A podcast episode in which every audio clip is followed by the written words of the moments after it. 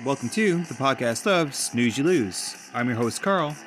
This is a podcast about some strange, weird, wacky, messed up, gross, and questionable news stories from around the world, past and present.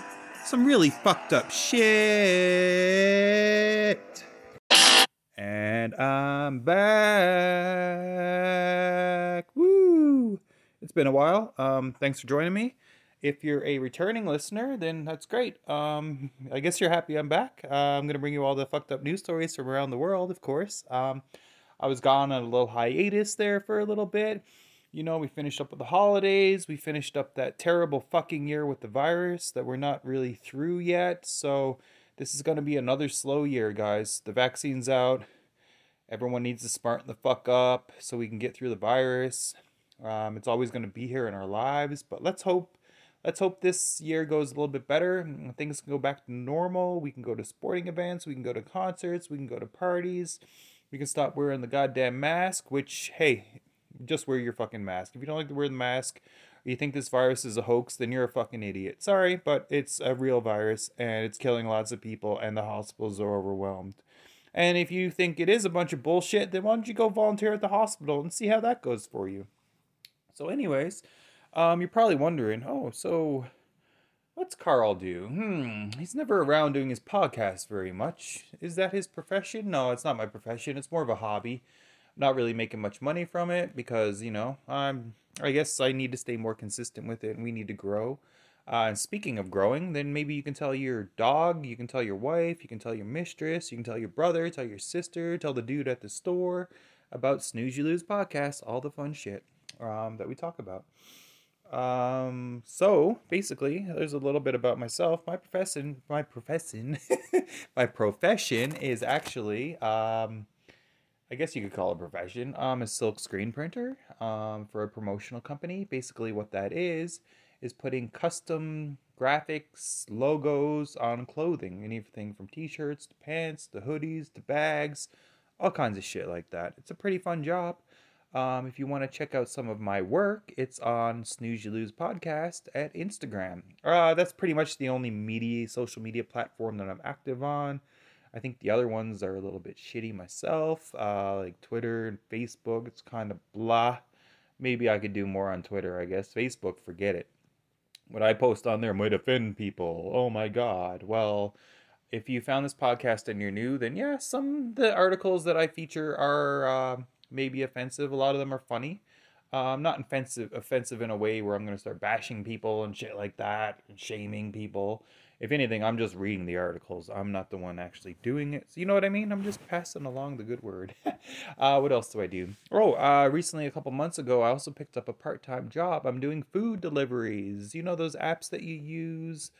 Um, where you order food and you watch the driver come to you and also in the app you can tip them which i find that a lot of my customers are very good tippers which is great. Some of them are not good tippers and here's a tip for you guys that use these delivery apps that like to get your food delivered. If you're ordering from a restaurant that's really far away um, and you see maybe the delivery time is like 40 to 60 minutes or longer um, you would want to leave a good tip for the driver. Um, and that's because you're more likely to get a driver fast. They'll pick up the order and get it to you as fast as possible. I'm not saying they don't take their time with the orders because our shifts are time sensitive because obviously we drop off as, as quick as we can drop off one order, we can take in another order and make more money. Um, the reason I'm saying is because you live far away to tip well is because, hey, think about it time and gas am I really going to drive fucking 20 kilometers for a dollar tip? No, I'm not. Uh, the company I work for, which I technically don't work for them, I'm not going to plug them right now because they're not a sponsor of my show, but I'm more like a contract worker for them. They kind of pay me a little bit of a base pay per delivery, and then it's up to the customer to bump that number up. So, on average, most orders are 11 to 12 dollars, which is fine. Um, but when you have to drive really far out of your delivery area, I will decline those. I will decline those a lot. I will decline those all day. Not only me, but other drivers will do that as well. So there's a good chance that your food is going to take longer to get to you and it's going to be cold by the time it arrives there. So you either should order from a place that's closer to you or be willing to fork out a good tip just to get it to you, okay? Does that's my that's my little rant for today. Um, be good to your driver. Tip your driver. All right. Which reminds me, let's get to our first story here. Woohoo! This is exciting. It's great to be back. Um, if you're new, um, yeah, check out all the previous episodes that I've done. It'll be very similar to the episode you're about to listen to now. We always have lots of fun on here, and I always have like the craziest stories. Um, so yeah, so speaking about tipping your driver, I have an article here from toofab.com. Um, it's a it's from a delivery driver, a DoorDash delivery driver, and let's just say she traveled really far and didn't get a tip. But let's see what transpired next. Have a listen. I drove 40 minutes and it was extremely far. Driver man! Ah, you can leave it, thank you.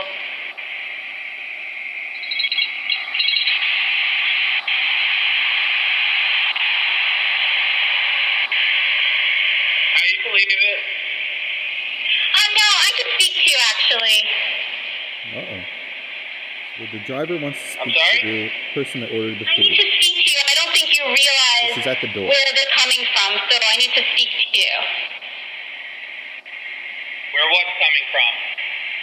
Where the food you ordered is coming from. I don't think you realize the distance that it comes from, because then you would never actually have given what you give. So I think you can come and see face to face. Because I drove 40 minutes. I drove 40 minutes, and it was extremely far, and I got it to you early. So I don't think you realize where you work from. I'm not, I don't understand. Um, You well, I ordered think it from where? from the restaurant that you ordered from. Do you realize how far it is? Do you realize you ordered from Commack and you're in Smithtown? That's a, that's a 15, 20 minute drive. It's not. You need to try to drive it. I just drove it. It's 40 minutes. It's it's 12 and a half miles. So I don't think you realize how far it is. So But I what did think you accept the pickup if you think it's that far? I they don't let us know how far. So I think you need to adjust your tip Oh. to make it right. How much is the tip? You gave an eight dollar tip. What the hell are you looking for? Not Bad, not bad. I gave an eight dollar. Okay, I'm gonna bring the food back. I'm gonna bring the food back. Okay. This lady's a little bit. Ah, did oh boy. All right. So basically, yeah, she complained. She got an eight dollar tip um, through her delivery company. Maybe they gave her four or six dollars. I'm not sure exactly where she is. Maybe she's in the states. Um, so yeah. So to me, as a driver, I can see exactly how far I'm going. So like I said, I would decline this. This girl herself, um, maybe she should have just fucking dropped the food off, shut up, count her losses. Um, maybe she doesn't decline orders.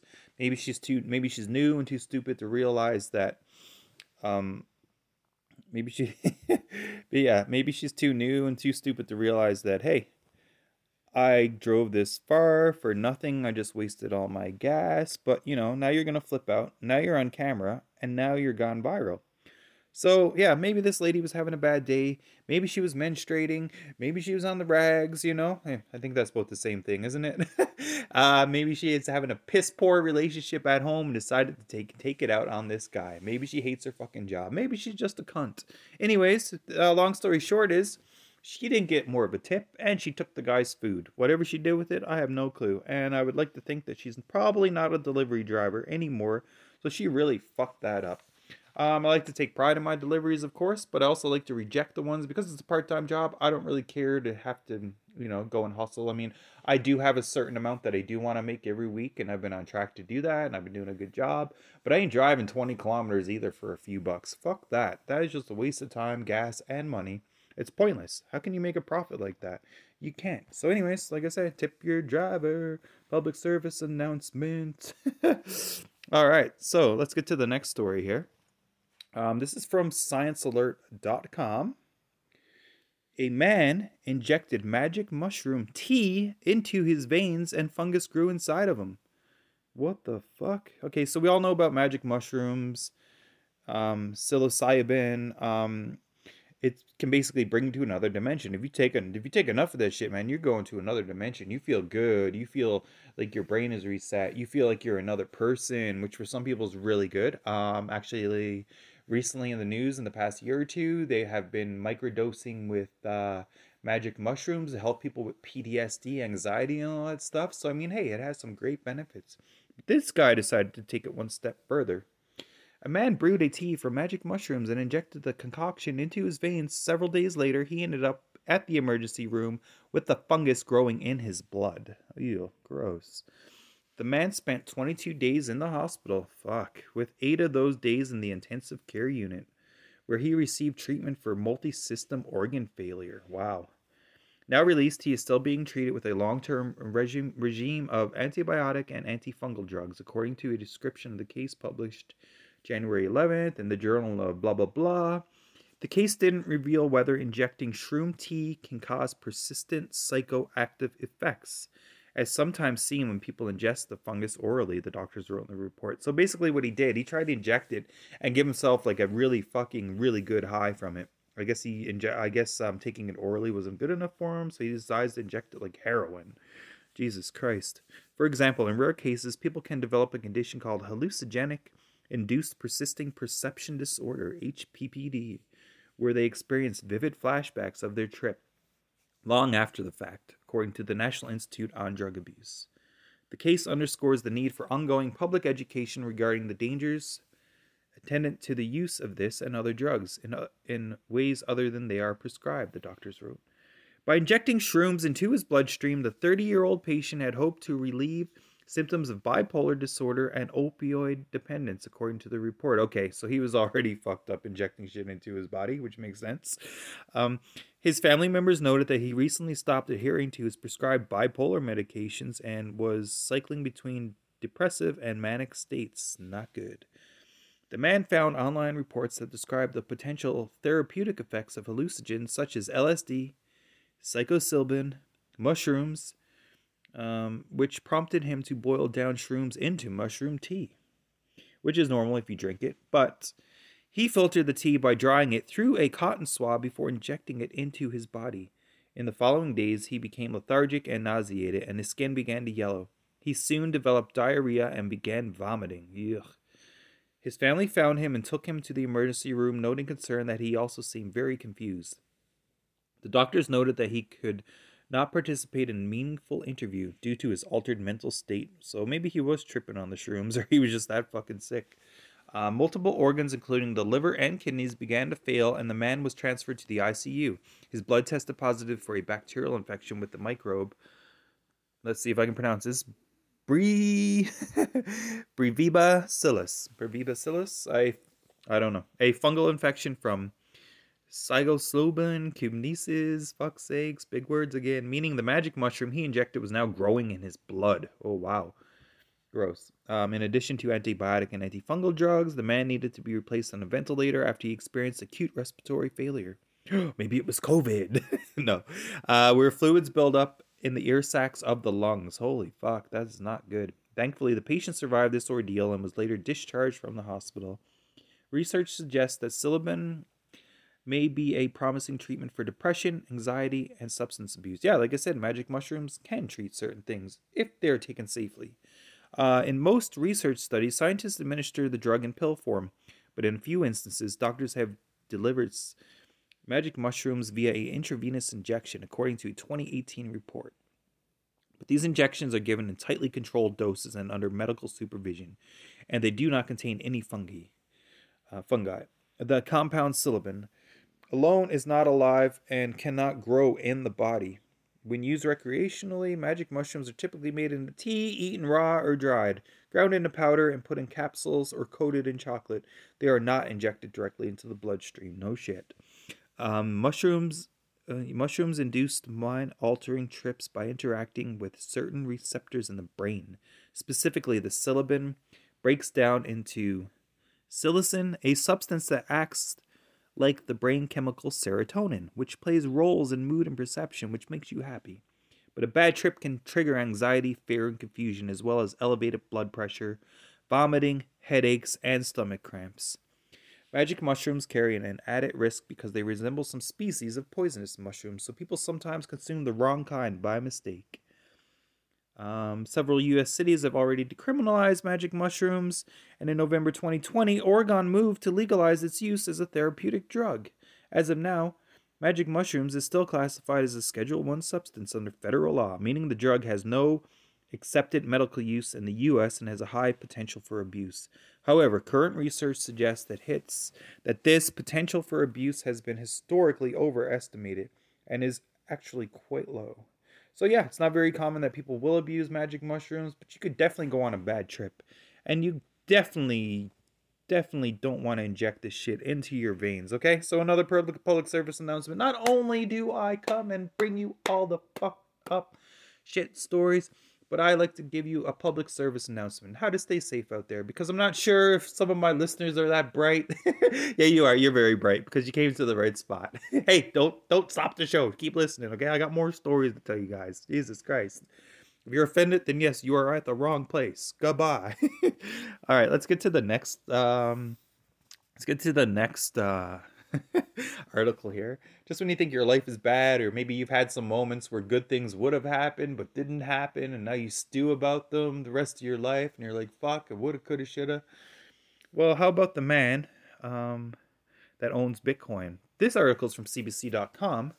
This man owns $321 million in Bitcoin, but he can't access it because he lost his password. All right, guys, you probably heard about digital currency before, how it's kept in a digital wallet on a fucking hard drive, and only you can have the access to the password, but sometimes you forget your password, right? Isn't that life? You forget your password, uh, your fucking email or whatever, your Facebook, your Instagram. Maybe you have to go and do a re uh, password reset, which is fine which is pretty easy to do. But apparently, with CryptoCoin and all this digital currency shit, it's not that easy. And Stefan Thomas, he has only two guesses left before he's locked out of his fortune forever his $321 million. Stefan Thomas is a Bitcoin millionaire, or he would be, only if he could remember his password. San Francisco software developer and CEO was an early adopter of Bitcoin. Back in 2011, he produced an animated video explaining how the digital currency works. For his efforts, a Bitcoin enthusiast awarded him with 7,002 Bitcoins.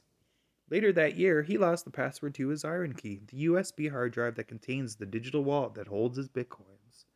Since then, the currency's value has skyrocketed, and Thomas holdings are worth 220 million US dollars or 321 million Canadian dollars. The IronKey gives users 10 password guesses before it encrypts its contents permanently. And Thomas's Bitcoin is lost forever. He has two guesses left. That almost seems like a bit of a scam, hey? You know what I mean? It's like, no, you can't even really do a password reset. Is this just how to make it, you know, as safe and secure as possible? Is this where you should have written down your fucking password for once and kept it in a safe spot? Here's the part of the conversation as it happens. Uh, let's see. Oh yeah, he was on a show, blah blah blah. Um, Stefan, how is it possible that one measly little password stands between you and hundreds of millions of dollars? Yeah, it's really a good question, isn't it? Okay, this happens, right? We all know we lose our passwords, and so a little thing comes up when we're going to our bank or whatever that says, Did you forget your password? And then you push it, and then you go through a business of changing your password. So that's not available to you, just as I talked about. No. Bitcoin is a decentralized system. And so if you hold your Bitcoins like I did in a completely independent wallet, so not with an exchange, not with a bank, not with any kind of institution but yourself. Oh, so you're holding with yourself. So yeah, you're not even, yeah. So it's up to you. it's up to you to remember this shit. There's not a company that's going to help you out with this. So there's no recovery process for this. Um, it's like gold. If you lose it, you lose it. Um, since then, a lot of people have come up with all kinds of clever solutions, like, you know, metal wallets where you can put down your secret keys and things like that. But most of that didn't exist back then. Back then, you had to come up with your own solution. And apparently, I didn't do a very good job of that. Um, so we know that it's been a very good year for Bitcoin. How many people do you think are not able to access their fortunes? In the New York Times article about this, they had an estimate which is something like 140 billion US dollars or 128 billion Canadian dollars is locked up in these wallets. So you can imagine it's probably hundreds of thousands, if not millions of people who are in my situation. But I think they said it was a 20% of all the Bitcoin accounts are owned by people who can't access them. Jesus Christ. So like a fifth? One in five people can't access their fucking Bitcoins? Yeah, I think a good chunk of that, especially like some of the larger ones were with the very early wallets. So, you know, at the time it may have been less money, so no one really gave a shit. Um, in my case, it was $179,000 Canadian at the time, which was a huge amount for me, like an incomprehensible amount, even then. But of course, you know, once you can't access it and the price goes up, the number just gets bigger and bigger. So what is it so what is it like for you? I mean, how many sleepless nights do you have thinking about the fact that you have 200 million dollars that you can't get at? Fuck, isn't that an unnerving feeling? I mean, as much as I don't want that feeling, knowing that you have that much money too is a good feeling, but then not accessing it is a bad feeling. It's like dangling it in front of you and you can't fucking grab it. So, anyways, he goes on to say, after I realized I lost the coins, I was completely destroyed. Like, when I think back to that, it's hard to even wrap my head around how I felt in those couple of weeks. And I tried everything. I would stay up all night trying different ideas of how to recover it or just like staring at the ceiling for hours, you know? Just what you imagine you would do if you lost that sort of money.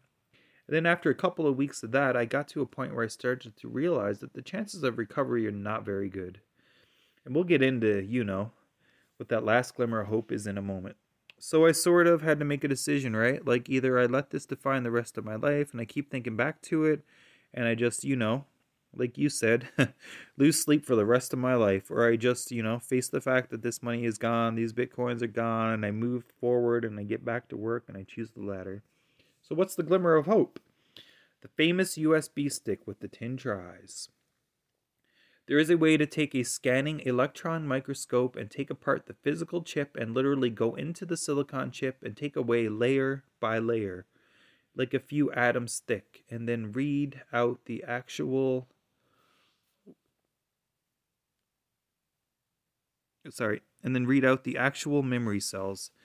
And then with that technique you should be able to bypass that limit of 10 tries and then you can have a supercomputer try you know billions of passwords per second okay so you're basically ha- he basically wants to hack into the usb stick that he needs. Which I mean, at this point, for that much money, it's probably worth a shot. Now, the problem with that is, first of all, that requires a specialized laboratory. It's very expensive. Only a few people in the world can do it.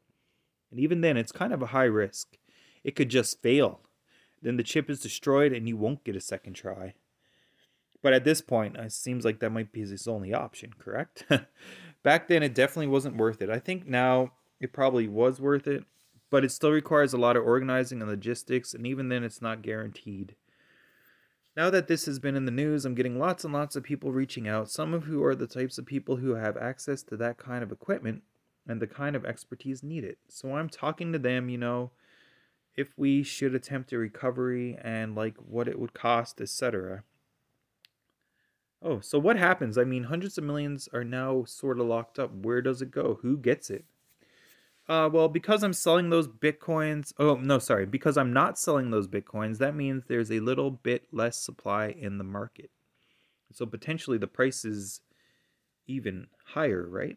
Other holders in profit, in theory, profit. Although you have to imagine, like, because of this risk, maybe there are people that maybe don't invest in Bitcoin because they're worried about this exact same thing. And so maybe that kind of makes up for it and kind of reduces the price. So again, that's probably almost a better question for the economist to figure out. Um, blah, blah, blah.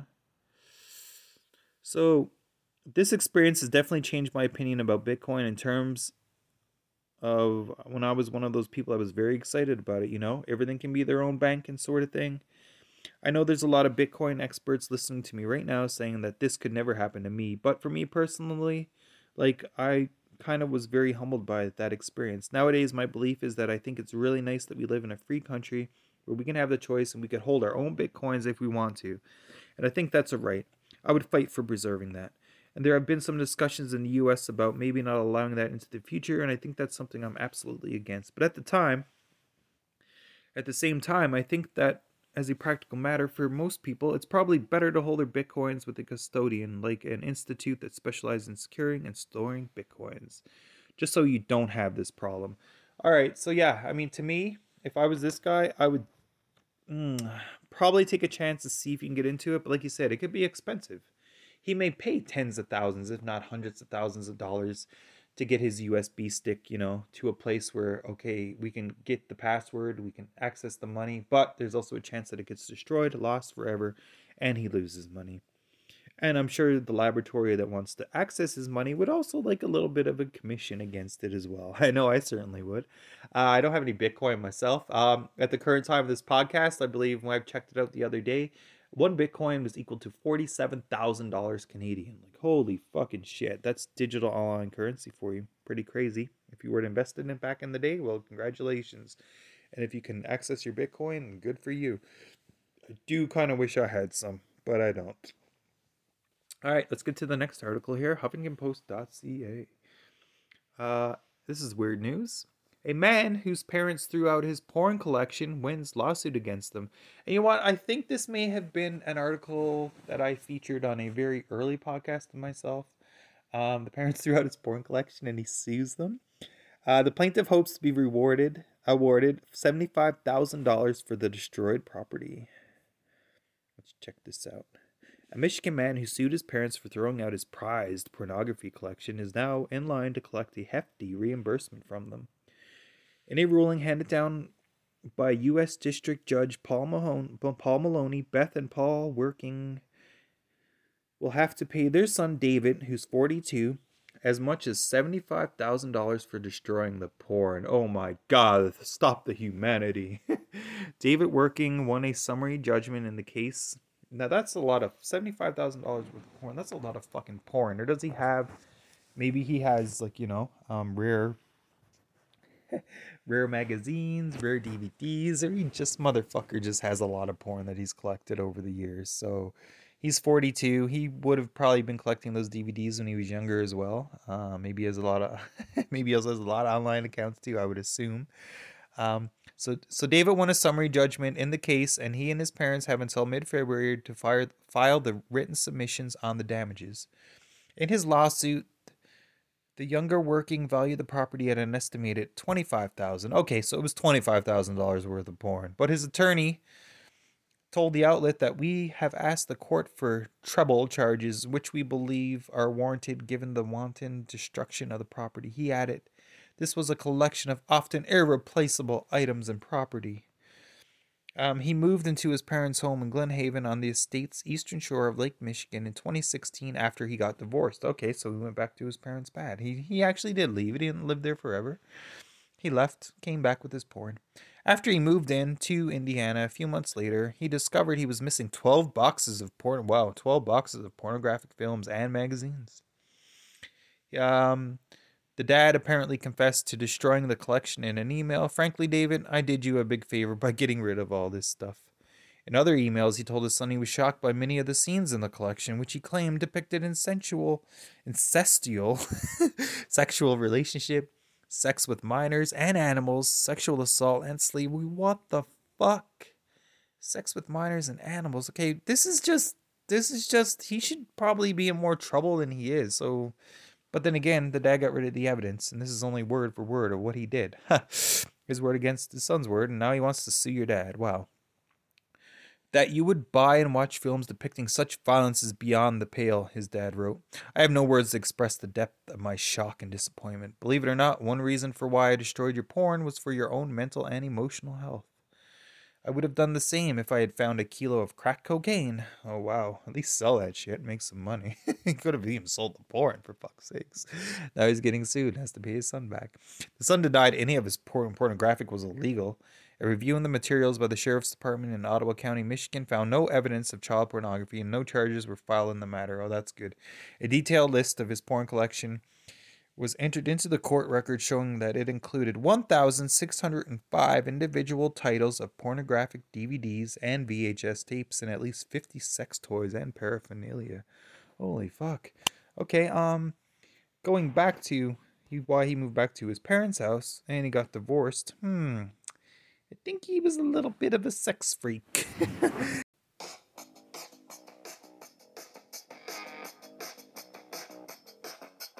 and thanks for listening. That was Snooze You Lose. I hope you enjoyed it.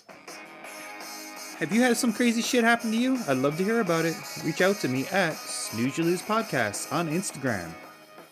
I'll give you a shout out. I'd love to hear from you. Till next time. Bye.